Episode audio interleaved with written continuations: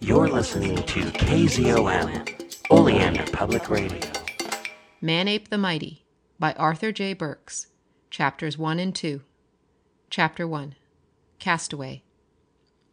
Lee Bentley never knew how many others, if any, lived on after the Bengal Queen struck the hidden reef and sank like a stone. He had only a hazy memory of the catastrophe, and recalled that when she had struck and the alarm had gone rocketing through the great passenger boat, though no alarm was really necessary, because she went to pieces so fast, that he had leaped far over the rail and swam straight out, fast, in order to escape being dragged down by the suction of the sinking liner. The screaming of frightened women and children would ring in his ears until the day the grave closed over him, screaming that was made all the more terrible by the crashing roar of the raging black seas which came out of the darkness to make the affair all the more hideous, and to bear down beneath them into the sea the feeble struggling ones who had no chance for their lives. Lifeboats had been smashed in their davits. Bentley swam straight away after he was satisfied at last that he could do nothing more. He had helped men and women reach bits of wreckage until he could scarcely any longer keep his wearied arms to the task of keeping his own head above water. He knew even as he helped the white faced ones that few of them would ever live through it. But he was doing the best he knew a man's job. When absolutely sure that he could do nothing further, when he could no longer hear cries of distress or discover struggling forms in the sea which he might aid, he had turned his back on the graveyard of the Bengal Queen and had struck for shore. He remembered the direction, for before sunset that evening, in company with several ship's under officers, he had studied the navigation charts upon which each day's run of the Bengal Queen was shown. Ahead of him now was the coast of Africa, though what part of it he knew but in the haziest way. He might not guess within a hundred miles. One thing he remembered exactly. The second officer had said, apropos of nothing in particular, "This wouldn't be a happy place to be shipwrecked. This section of the coast is a regular hangout of the great anthropoid apes you know, those babies that can pick a man apart as a man would pluck the legs off a fly." Bentley had merely grinned. The second officer's remarks had sounded to him as though the fellow had been reading more than his fair share of lurid fiction of the South African jungles.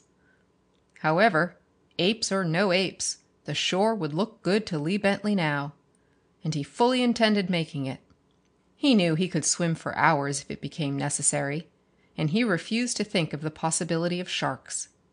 If one got him well, that was one of the chances one had to take when one was shipwrecked against one's will. So he alternately swam toward where he expected to find land, and floated on his back to rest. "A swell ending to a great life if I don't make it," he told himself. "I wonder how the old man will take it when the world reads that the Bengal Queen went down with all on board. He'll be relieved, maybe, for he was about ready to wash his hands of me if I can read signs at all." It might be said that Bentley was his own worst critic for he really was not a bad sort of fellow. He was a good American, overeducated perhaps, with a yen to delve into forbidden places, usually avoided by his own kind, and of digging into books which were better left with the pages unturned. There were strange ruins in Africa, he knew. He had gathered a weird fund of information from such books as he could unearth relative to ancient ruins and vanished races to the lurid accounts of strange deaths of the various scientists who had taken active part in the opening of the tomb of Tutankhamen. There were queer things in the heart of darkest Africa, and such things intrigued him. He could take whatever chances with his life he saw fit, for his only relative was a father, and he had never attached himself to any woman, nor permitted any woman to attach herself to him because he could never be sure that her interest might not primarily be in his bank account. If, as, and when, he told himself as he rode the waves through the night, I reach the coast, I'll be tossed into black Africa in a way I was not expecting. Anyway, if I live through, I can at least go about my work without the governor interfering. I only hope it won't be hard on the old fellow. He isn't a bad egg at all, and I guess I have given him plenty to think about and worry over." He turned on his stomach again and struck out. He had managed to rid himself of all of his clothing except his underwear. They had only weighed him down, and he recalled, with a wry grin, that Africa, as a whole, went in but little for the latest in men's sport wear. It must have been a good hour since he had lost the Bengal Queen back there in the raging deep, that he heard the faint call through the murk. "Help! For God's sake!" He listened for a repetition of the call, minded to believe that his ears had tricked him. He fancied it had been a woman's voice. But no woman could have lived so long in those raging seas, in which any moment Bentley himself expected to be overwhelmed. For himself he regarded death more or less philosophically, but a woman out there, crying for help, was a different matter entirely. It tore at his heartstrings, mostly because he realized his inability to be of material assistance. He was sure that he had been mistaken about the cry, when it came again. For God's sake, help! It came from his left, and this time it was unmistakable, piteous and unnerving. Lee Bentley had the horrible fear that he would never reach her in time to help, though what help he could give, when he could barely manage to keep himself afloat, he could not foresee. He was swimming down the side of a monster wave.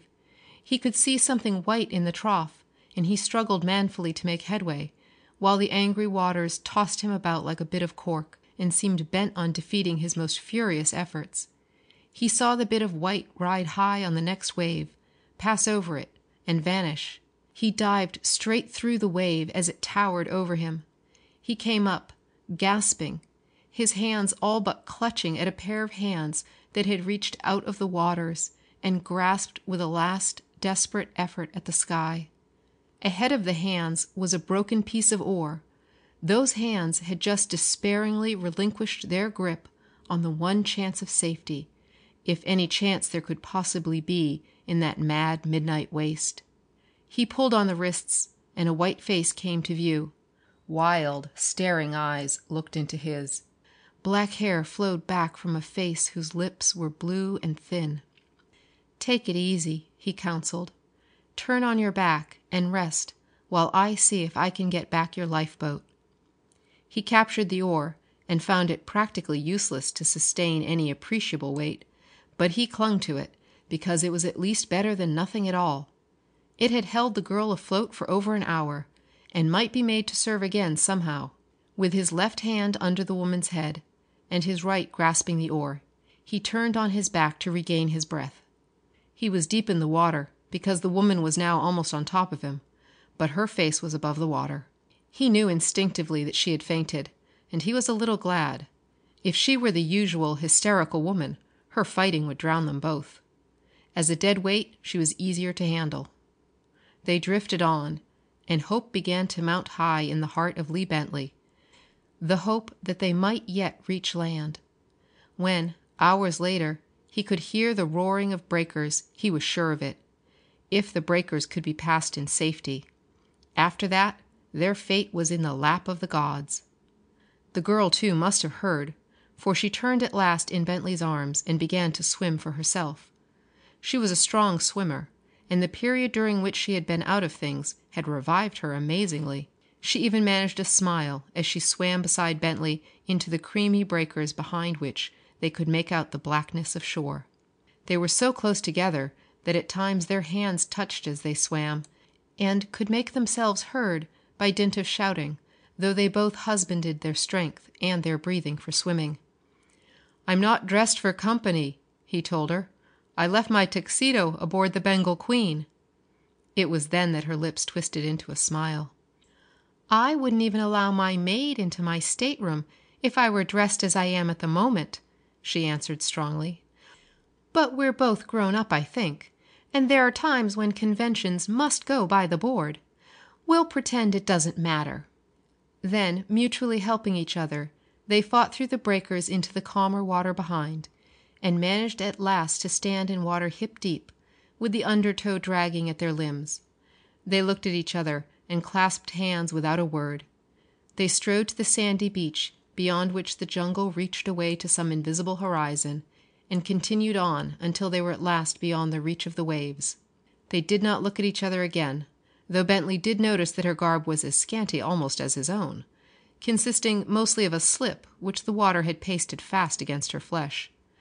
Beyond noting that she seemed to be young, Bentley did not intrude. Nor did he think of the future. It was enough for the moment that they had escaped the might of angry Neptune, god of the seas. They dropped to the sands side by side, and the sands were warm. That the jungle behind them might be alive with wild beasts they did not pause to consider. Bentley had gazed at the jungle a moment before dropping down. He had noticed but one thing a moving light somewhere among the tangled mass, a light as of a monster firefly erratically darting through the deeper gloom. The girl he had noted that she was as much girl as woman dropped to the sand and stretched herself out. Bentley looked about him for a moment, just now realizing what he had been through. Then he dropped down beside the girl and put one arm over her protectively, an instinctive movement. The two were alone in an alien world, and even this slight contact gave Bentley a feeling of companionship he found at the time peculiarly appealing. The girl was in a drugged sort of sleep, but she stirred at the touch of his arm, and her hand came up so that her finger tips touched his cheek. He slept heavily, while outside on the raging deep the storm swept along the coast, bearing with it the secret of the rest of those who only last night had looked forward to a pleasant voyage aboard the Bengal Queen. The last thought in Bentley's mind was of that flickering light he had seen. It was not important, but memory of it clung and followed him into his sleep with his dreams, in which he seemed to be following a darting erratic light through a jungle without end. He wakened to the sun burning his face and torso, and turned on his stomach with a groan. The heat ate into his back unbearably, and he finally sat up, rubbed his eyes, and stared out to sea. Then it all came back, and he looked about him for the girl. She had disappeared. He rose to his feet and shouted. An answering cry came back to him, and after a moment the girl appeared around a bend in a shoreline, where she had been masked by a wall of the jungle, and came toward him. She was carrying something in her hands.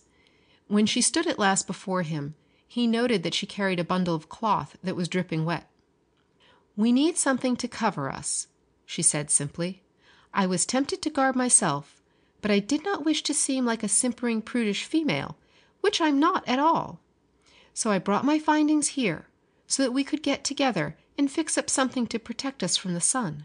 "You're a sensible woman," said Bentley. "I've never understood why people should be so sensitive about their bodies.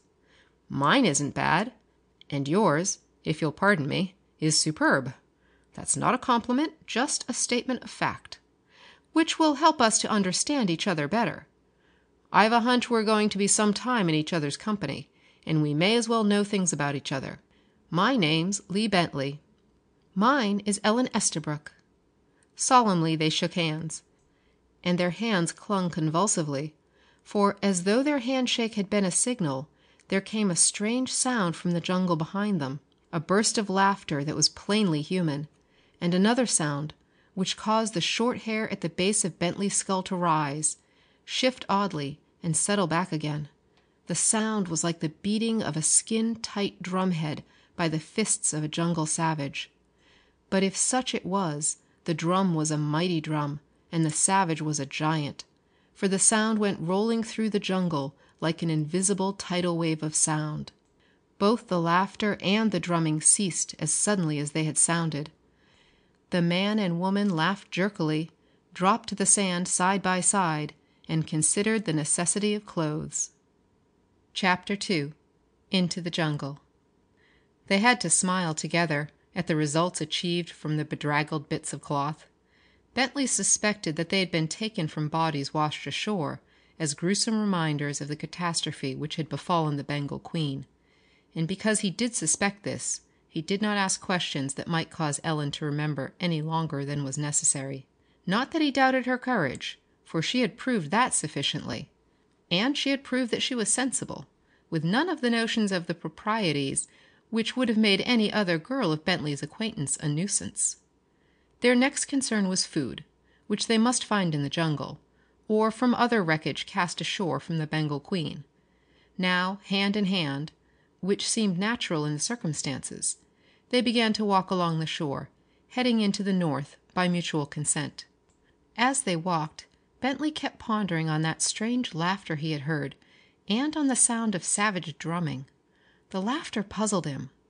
If there were anyone in the jungle back of them, why had he or they failed to challenge them? As for the drumming sound, Bentley remembered what the second officer had said about this section of the coast. It was a bit of jungle inhabited by the great apes in large numbers. So that drumming had been a challenge, the man ape's manner of mocking an enemy by beating himself on his barrel chest with his huge fists.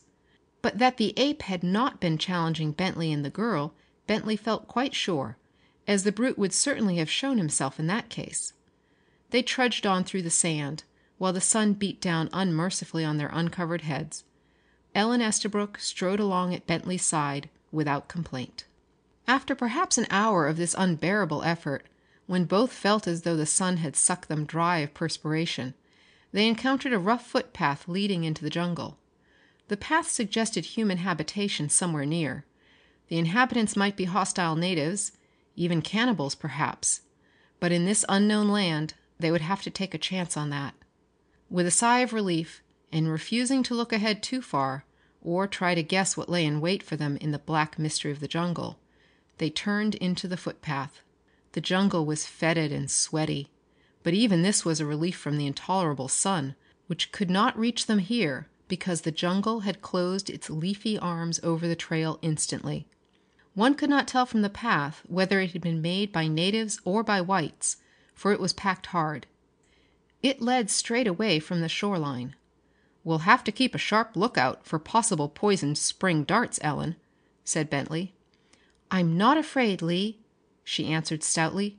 "Fate wouldn't allow us to come through what we have only to end things with poisoned darts. It just couldn't happen that way." Thus simply they addressed each other. It seemed as though years had been squeezed into a matter of hours. They knew each other as well as they would, in other circumstances, have known each other after a year of constant association. Here barriers of conventions were raised as simply and naturally as among children. They had pressed well into the gloom of the jungle when the first sound came. Not the laughter they had heard before, but the drumming. It was ahead and somewhat to the left, and as they stopped without speaking they could distinctly hear the threshing of a huge body through the underbrush. The sound seemed to be approaching, and for a minute or so they listened. Then the sound was repeated off to the right, a trifle further away. "Can you climb, Ellen?"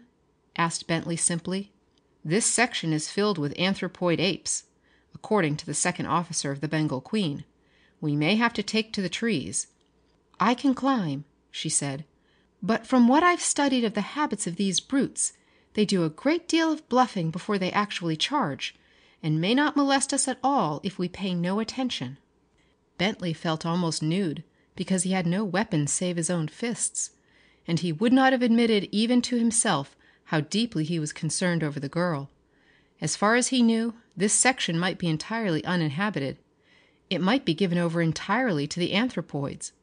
In this case he shuddered to think of what might happen to Ellen Estabrook if he were slain. He quickened his pace until Ellen kept stride with him with difficulty. The object uppermost in Bentley's mind was to get as far away as possible from the ominous drumbeats. They rounded a bend in the trail and stopped stock still. Within fifty yards of them, blocking the trail, was a brute whose great size sent a thrill of horror through Bentley. It towered to the height of a big man, and must have weighed in the neighborhood of four hundred pounds. It was larger by far than any bull ape Bentley had seen in captivity. It had been waiting for them, silently, with almost human cunning. But now that it was discovered the shaggy creature rose to his hind legs and screamed a challenge, at the same time striking his chest with blows of his hairy fists which rolled in a dull booming of sound through the jungle. At the same time the creature moved forward. Bentley whirled to run, his hand clasping tighter the hand of Ellen Estabrook. But they had not retreated ten steps down the pathway when their way was blocked by another of the great shaggy brutes. And they could hear others on both sides. Bentley's face was chalk white as he turned to the girl. Her calm acceptance of their predicament, an attitude in which he could read no slightest vestige of fear, helped him to regain control of his own nerves, which had threatened to send him into a panic. She even smiled, and Lee felt a trifle ashamed of himself.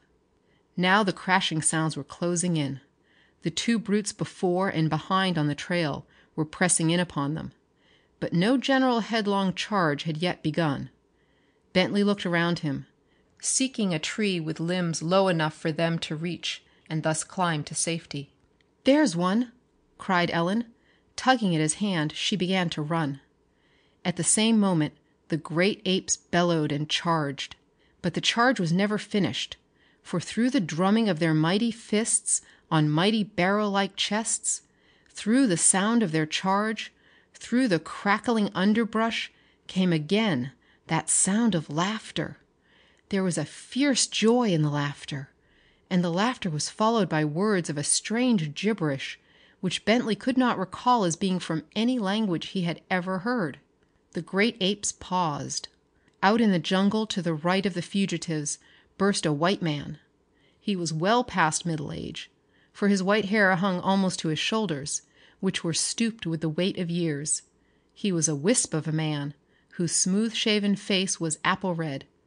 His eyes were black and expressionless as obsidian, and when Lee encountered the full gaze of them he was conscious of that feeling which he had experienced at various times in his life when he knew that some deadly reptile was close by. "Stand still a moment!" cried the old man. His voice was strangely highly pitched and cracked. From his right hand a whip with a long lash curled like a snake. This he swung back and hurled to the front, and the snap of it was like a pistol shot. The great ape on the path ahead cowered back, baring his fangs, roaring in anger. But that he feared the whip of the old man was plain to be seen. The crashing sound in the jungle died away rapidly. Immediately the first report of the whiplash sounded in the trail. Fearlessly the little man dashed upon the first of the great brutes the castaways had seen. His lash curled about the great beast's body, and the animal bellowed with pain. It clawed at the lash, but was not fast enough to capture it. In the end the brute broke and fled. The animal which had blocked their path in the rear had already disappeared. Now the little man came back to face the fugitives, and his lips were parted in a cordial smile. He coiled his whip and tucked it under his arm. He was dressed in well worn corduroy, with high boots that were rather the worse for wear. Bentley saw that his lips were too red, like blood, and somehow he disliked the man instantly. "Welcome to Barterville," said the old man. "It has been years since I have seen any of my own kind. People avoid this section of the jungle." "I don't wonder," said Bentley sighing deeply with relief. "Those brutes would make anybody keep away from here if they knew about them. I thought they had us for a few minutes. They planned an ambush almost as well as human beings could have done it. But that's absurd, of course merely a coincidence." "Coincidence?" snapped the old man, a hint of asperity in his words. "Coincidence? I see you do not know the great apes, sir. I have always maintained that apes could be trained to do anything men can do. I have maintained that they have a language of their own, and even ways of communicating without words, a sort of jungle writing, which men of course have never yet learned. I've devoted my life to learning the secrets of the great apes, their life histories, and so forth. I am Professor Caleb Barter. "Professor Caleb Barter!" ejaculated Ellen Estabrook. "Why, I've heard of him. He went on an expedition among the great apes ten years ago and was never heard of again." "I am Caleb Barter," said the old man. "I decided to disappear from the world I knew, to let other fool scientists think me dead in order that I might continue my investigations without molestation. And now I have almost reached the place where I can go back to civilization with information that will startle the world. There yet remains one experiment. Now I hope to make that experiment. No, no, don't ask me what it is. It is my secret, and nobody will ever wrest it from me." Bentley studied the old man. He seemed slightly demented, Bentley thought, but that might merely be the mental evolution of a man who had made a hermit of himself for so many years. If this chap actually were Professor Barter Professor Barter, went on Ellen, was the scientific leader of his day. Others followed where he led.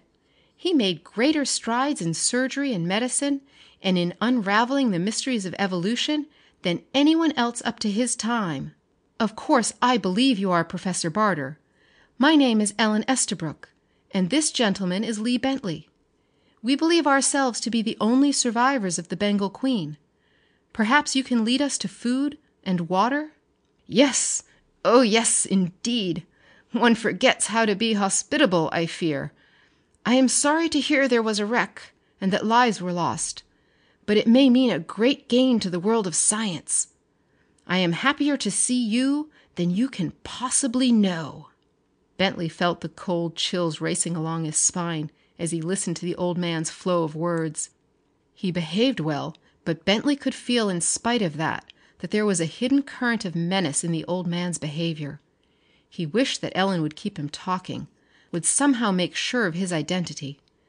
Perhaps the same thought was in her mind, for it had scarcely come to him when the girl spoke again. "Before he disappeared, Professor Barter wrote a learned treatise on "I am Professor Barter, I tell you, young woman. But if you wish proof, the title of the treatise was 'The Language of the Great Apes.'" Ellen turned quickly to Bentley and nodded. She was satisfied that the man was the person he claimed to be. He didn't ask how Ellen happened to know about him and Bentley himself considered the proof entirely lacking in conclusiveness. Anyone might know about the last treatise of Barter. However, they could but await developments. They followed Barter along the trail. Now and again apes challenged from the jungle, and Barter answered them with that strange laughter of his, or with a flow of gibberish that was like nothing human. Bentley shivered. Barter, by his laughter, was identifying himself to the great anthropoids but with his gibberish was he actually conversing with them? "This experiment of yours," said Bentley, when the period of silence became unbearable. "Won't you tell us about it?" The old man cackled. "You'll know all about it soon. You'll know everything. But the secret will still rest with Caleb Barter. Do not be too curious, my friends." "We are anxious to reach civilization, Professor said Bentley, deciding to be placative with the old man. "Perhaps you can arrange for guides for us?" Barter laughed. "I could not permit you to leave me for some time," he said. "I want you to witness my experiment. The world would never believe me without the evidence of reliable witnesses." Barter laughed again. They entered a clean clearing which was a riot of flowers. At the further edge was a log cabin of huge proportions. The whole thing had a decidedly homely appearance, but it was a welcome sight to the castaways. There were cages in which strange birds chattered shrilly in their own language at sight of the three. A pair of tame monkeys chased each other on the roof of the house, whose corners were almost hidden by climbing vines whose growth one could almost see. Barter led the way at a swift walk across the clearing and into the house. Bentley gasped. Ellen Estabrook exclaimed with pleasure. The reception room was as neat as though it received the hourly attentions of a fussy housewife. It was cosily furnished. Yet it was evident that the furniture had been made on the spot of rough wood and skins of various animals. Deep skin rugs covered the floor and walls. There were three doors giving off of the reception room, all three of which were closed. "You are not married?" he asked the two. "No," snapped Bentley. "The center door leads to your room, Bentley. The one next to it is for the young lady. The other door ah, The other door, my friends. That door you must never open. But to make sure that curiosity does not overcome caution, let me show you." They followed him to the door. He swung it open. Both visitors started back and a gasp of terror burst from the lips of Ellen Estabrook. Beads of perspiration burst forth on Bentley. They saw a huge room. In one corner was a bed. The other held a great cage, and in the cage was an anthropoid ape larger even than the great brute they had met on the trail. Barter laughed. He stepped into the room, uncoiled his whip and hurled the lash at the cage. A great bellowing roar fairly shook the house, while the brute tore at the bars which held him prisoner until the whole massive cage seemed to dance. Barter laughed and continued to goad him. "Barter!" yelled Bentley. "Stop that! If that beast should ever happen accidentally to get free, he'd tear you to pieces." "I know," said Barter grimly, "and that's part of the experiment.